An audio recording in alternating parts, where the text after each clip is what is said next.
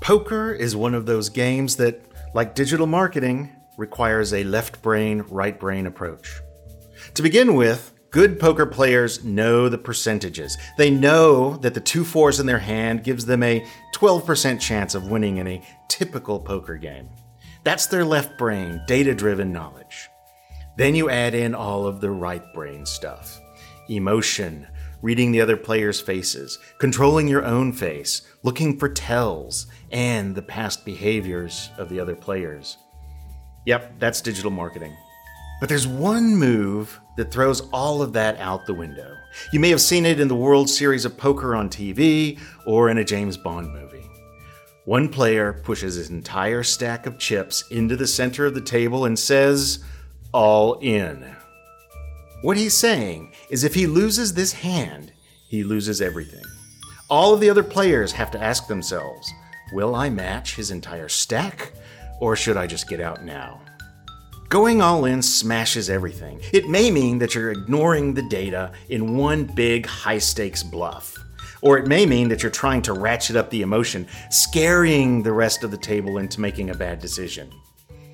Now, there is an equivalent to going all in in digital marketing as well. We call it a website redesign. This is one of the biggest budgeted projects a company will do. When someone throws a lot of money at the marketing department, it can be hard to resist. And sure, it could have a huge impact on the financial prospects of the firm, but it can also cause you to lose everything. Now, poker players have one advantage over digital marketers when going all in. They can see their cards, they know their percentage. Digital marketers, well, they have past performance from the current site. But do they use it? Welcome to Intended Consequences, a podcast from Conversion Sciences. I'm Brian Massey, and I believe that anyone is capable of using behavioral science to predict the success of their marketing campaigns. Marketing magic is real, and I'll teach you how to harness it. When they say we redesigned our website and it's awesome, but it's not making us as much money, can you help us? The answer there is like, well, sure, we can help you for free. Just go back to the old website that was making you more money. On today's show, I'm pulling in Joel Harvey, our Chief Operating Officer here at Conversion Sciences. Joel's role is to make sure we live up to our company motto always deliver remarkable results. Joel and I are talking website redesigns today, and we're going to tell you something that may blow your mind website redesigns don't have to be an all or nothing hand. You don't have to push all of your budget in and wait three, six, or 12 months to find out if you've won or if you've lost everything. Listen to how we stack the odds in our favor, guaranteeing a winning hand. One of the things we are uh, fond of saying, or that we find ourselves saying, is that uh, conversion optimization, the process of testing the components of a website and finding the things that work and discarding the things that don't work, really is redesign. In other words, we're always redesigning somebody's website. If they're working with us, they never stop redesigning, which is a little odd because when we think about a website redesign, we generally think about this all in, make a bunch of changes, and push it out at the end of three or six or 12 months, however long it takes. That's a really interesting distinction, actually, because I think that's the way, when you use the word redesign, that's the way most people think of it. It's all or nothing, it's binary. It's this is the site we've got today, and at some point in time in the future, we're going to have something completely different on the cutover day.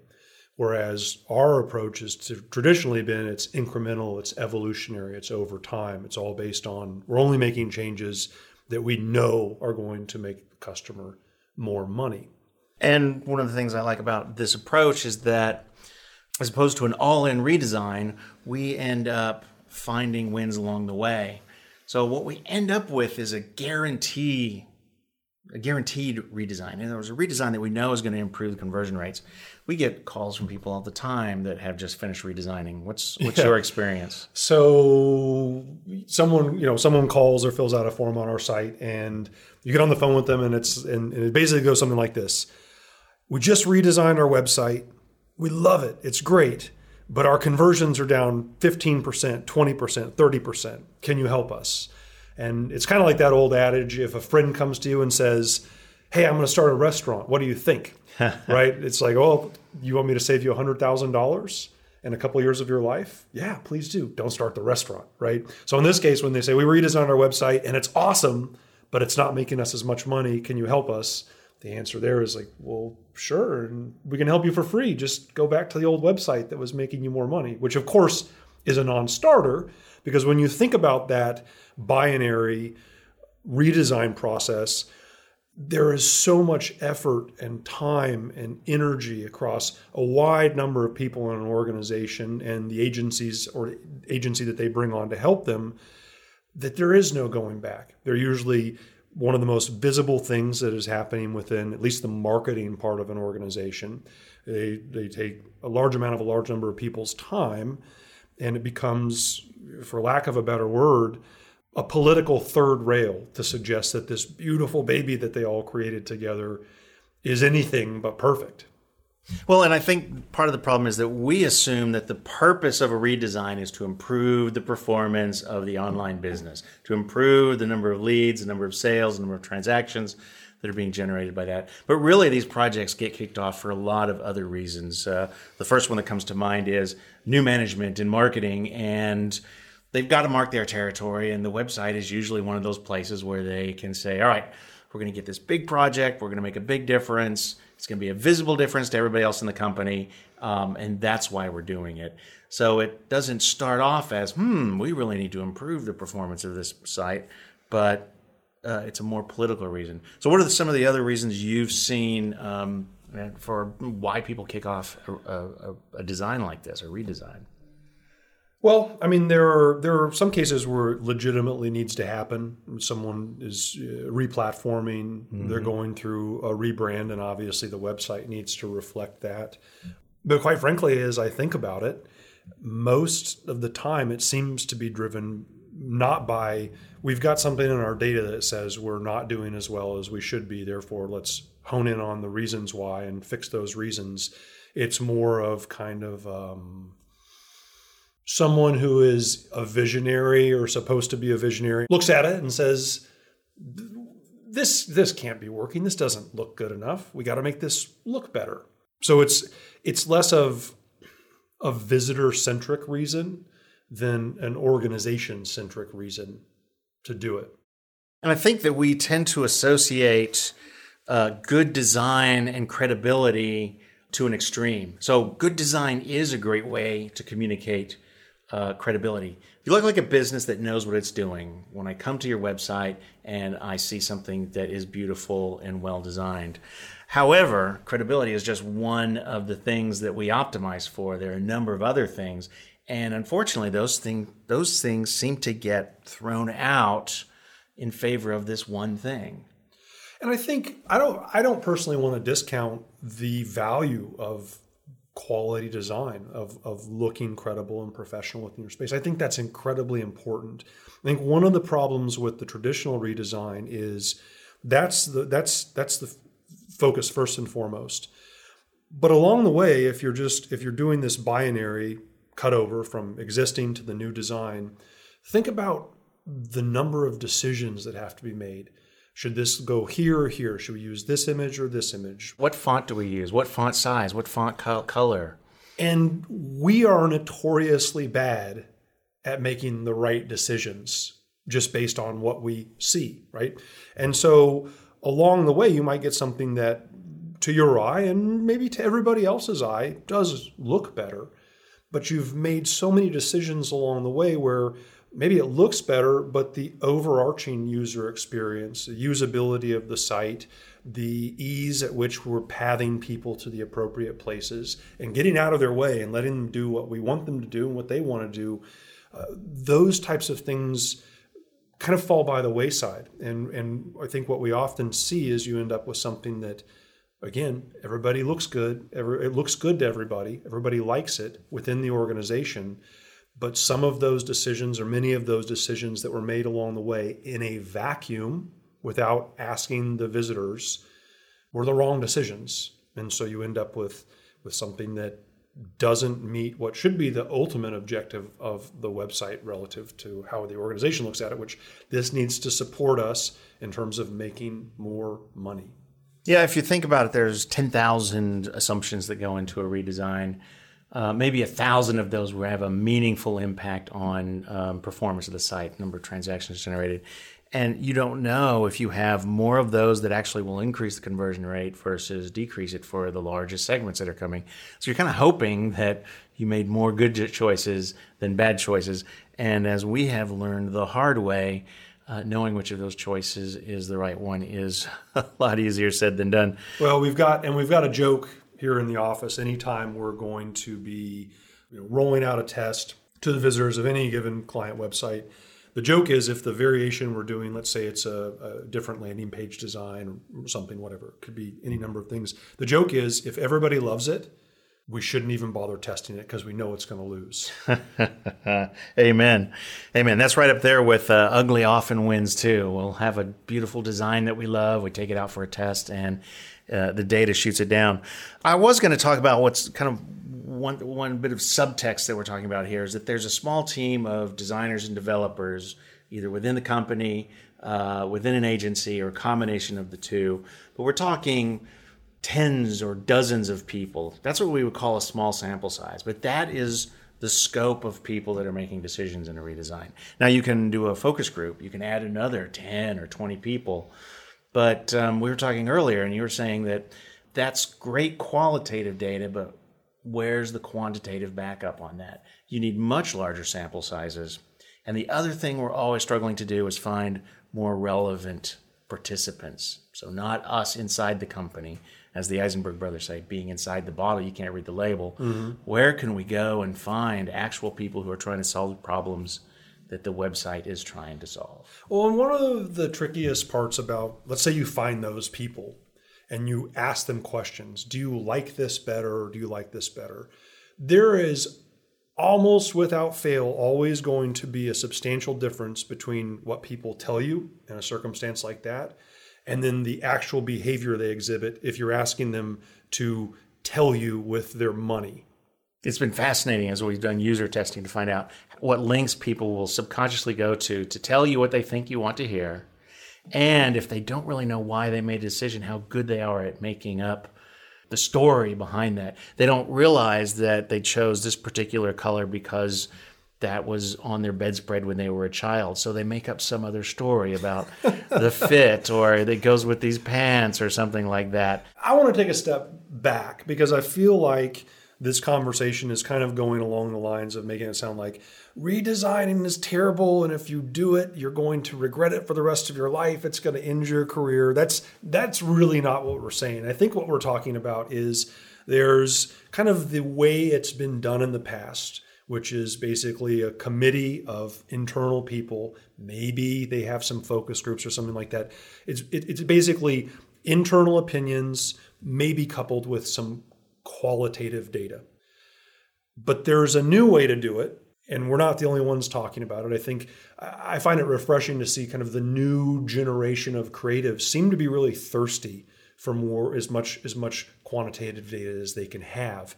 So there's the you know the old madman style of marketing, and there's really the way you have to do it today to be successful. So I don't want this to sound like all doom and gloom. Redesigns are destined to failure no matter what. I think they're not we just want to talk about what you can do to set yourself up for success in terms of first of all answering the question do we really need to redesign this site? And second of all if the answer is yeah we think we do or we know we do how do you make sure you're doing that in a way that does not run counter to what your ultimate goals are? Yeah. unless your goals are to make less money in which case you don't want to run don't listen to anything the, else we're going to say. to the visitors and by the way, you shouldn't listen to anything we say on anything because ultimately the data will prove us right or wrong. Um, so this podcast really is about celebrating those people who are walking that line between creativity and efficiency or or science or the data. A lot of people got into this because they like the creative side, but on the digital side, we can't design like we did for print in the, in the old days. All this data is available, and there's some learning curves to get up. What do you think are the the key things that if someone's considering doing a redesign, how do they sell it? How do they how do they say, well, hold on a second, what if we were to do this over a six month period and step our way into it? I struggle to answer your question because you're talking about going against the grain of of established behavior and thinking. And it's like we've been talking about. The way people think about redesigns is all right, we're going to approve this project and there's going to be a lot of work. And then at some point in time in the future, whatever we put on our project plan, which almost never is accurate of the actual launch date, we're going to launch it and we'll have a new a new site. And that feels that feels better if you say that and like okay in 3 months I'm going to pay this money and I'm going to have a new site. It's going to be shiny, it's going to be awesome, everything that it's not right now and the world will be at one.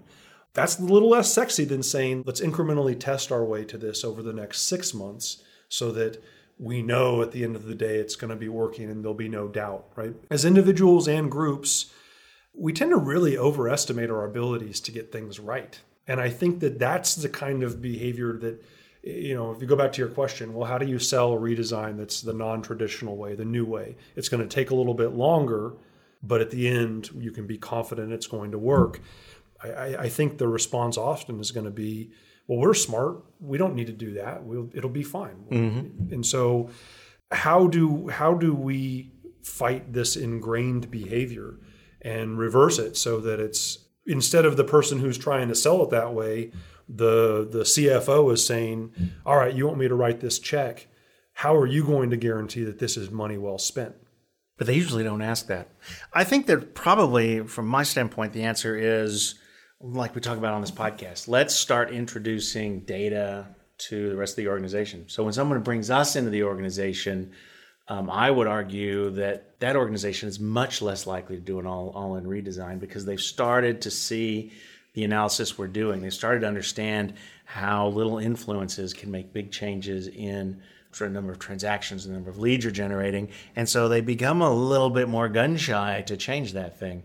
So, I mean, I guess when you get back to the office, the answer is where can you start introducing a little bit of analysis about how your current site is performing and make sure that you don't throw out the baby with the bathwater. And in terms of agency relationships, I think that um, when an agency comes to you and asks you to pick something, that's an opportunity for you to say, wait a minute, wait a minute. You guys go off and collect some data and tell me which one of these is going to be victorious. You shouldn't be guessing, they shouldn't be guessing, and it's very easy to put creative in front of audiences to find out which one is going to get them where they want to go faster. So start demanding data and start providing data. I think that is the uh, the essence of it. Yeah, I mean, 100 years ago, if you had a cold, you'd go to the barber and they'd cut you and or put leeches on you, right? And that was the way that was medicine. That doesn't work anymore? Sorry. as far as I know, it doesn't. Shoot. We think that that's absurd now. And I feel like, well, I mean, it's a totally different plane. I feel like at some point in time in the future, collectively, people will look back, marketers will look back and say, can you believe that people used to do redesigns this way? Because you don't have to. You don't have to. It doesn't mean that you can't be creative and come up with new mock-ups, new information architecture and things like that, but guess what? You can take all of those elements and test them on your current site. So you can you don't even have to make those decisions. Like you talked about when your agency comes and says, "Well, which one do you do you like?" You can say go gather some data. But the best answer is how am I supposed to know? You tell me how I could test this, the fundamental question that we're asking how can I test that on my current site to let our current visitors tell us with their dollars which one they like? Yep. All right. Well, let's put it on the table. So, if you're a marketer, what do you think is more risky? Saying, all right, I'm going to bring data in and start uh, trying to infiltrate the organization, change the culture, and using data more in my design, uh, or waiting for the industry to change, waiting for it to be more acceptable. Is there really a downside to just kind of going along? Quite frankly, I think it depends on the organization. I agree. I mean, and I don't want to sound pithy or snotty or anything, but there are a lot of organizations that the name of the game is playing business, not necessarily making more money. It's we're all busy. We have these big things that we say we're doing and we get them done. And nobody is really held accountable to the numbers that should matter most, which is are, are these activities that we're doing making us more or less profit? So I think back to your question, depends on your organization. Yeah, there's some organizations where you're going to be able to be a rock star and really build your career by integrating this stuff. And then there's other organizations where you're just going to be pounding yourself against the wall. So your homework is everybody to figure out which organization you're in. If it suits you, carry on. Like I said, you know, this style of design has resulted in, in amazing designs that uh, get pushed out all at once and everybody's happy and, and performance goes up. But for those of you that are interested in the data, that are curious, that want to experiment, I recommend that you start getting up the learning curve on some of these things. You don't have to be a data scientist. But um, I love the stuff. I know which path I would take, and I would have to uh, you know leave organizations in order and often did leave organizations in order to find a place where i could uh, spread my data and my creative wings. When we say okay find data make sure you're able to kind of measure and tie some data back to every decision you're making i, I think for you and i that sounds like yeah of course but that's what we do every day. I think a lot of people they hear that and it's intimidating right? Mm. it's like well where would we get that data? How would we how would we do it we live in, for better or for worse, a golden age of data collection. So whether it's qualitative data, quantitative data, some combination both, it is it is easier and cheaper to capture both kinds of both of those kinds of data now relative to a redesign or, or anything that you're doing digitally than ever before and it's just going to continue to get cheaper so don't feel for for those of you listening don't feel like using data in this way is, you know, you've got to be part of some exclusive club to do it. You really don't. There is a way to bring more data, more meaningful, more relevant, more impactful data into every organization, every marketing project that they're doing. So I'm going to step off the soapbox now. One other hard question. So, do you think we're doing our customers a disservice because we come in and do all of this analysis and stuff? Are they not getting up the learning curves that they need to be getting up long term that they're going to need as they move up the ladder or as they change organizations? No. The most important learning curve to get up, and you were kind of alluding to this earlier, is the the I wouldn't even call it a learning curve actually. It's it's the mental block of not asking the question, is there a way to measure this or not? Show me the data. Um, I think what any you know anybody that works with us is going to learn rather quickly. They're going to learn two things. One, there are a hell of a lot of surprises out there, and like we were talking about, what you just because you think something looks great doesn't mean it's going to work better for you from a from a conversion standpoint, from a revenue generation standpoint. And number two, almost any question you can ask about some page or element of a page or series of pages you can answer that question at least approximately, if not 100% unequivocally, with data you probably already have at your fingertips. Yep. So once you know those two things, it's not intimidating anymore, and you kind of get hooked on it. So there you have it. We do no harm. We're Thank you, Joel, for joining me, and I look forward to uh, further conversations along these lines. Yeah, I'm looking forward to it too. This was enjoyable, at least for me. I don't know about for you or those of you that are listening, but I hope so. The all in approach isn't just limited to website redesigns. Individual campaigns are usually all in affairs as well. When you get back to the office, Open a spreadsheet and start writing out the assumptions that you're making when designing that email or that social media ad or that landing page. You should quickly have a few dozen. Things like, we need to be clever in our headline, or we need to have a picture on the page, or we need icons on our website, or video is required on this page. Many of these may be well supported by your past experience or best practices that you've read about. But for each, you should ask, do I have a way of finding out if this assumption is a good one? You may be able to see which email subject lines work best in the past. You may create different versions of ads and see which delivers the best result, testing your assumptions. Now you're looking at your cards, and in a game of poker, you'll rarely win a hand if you don't look at your cards. That's it for this week, scientists.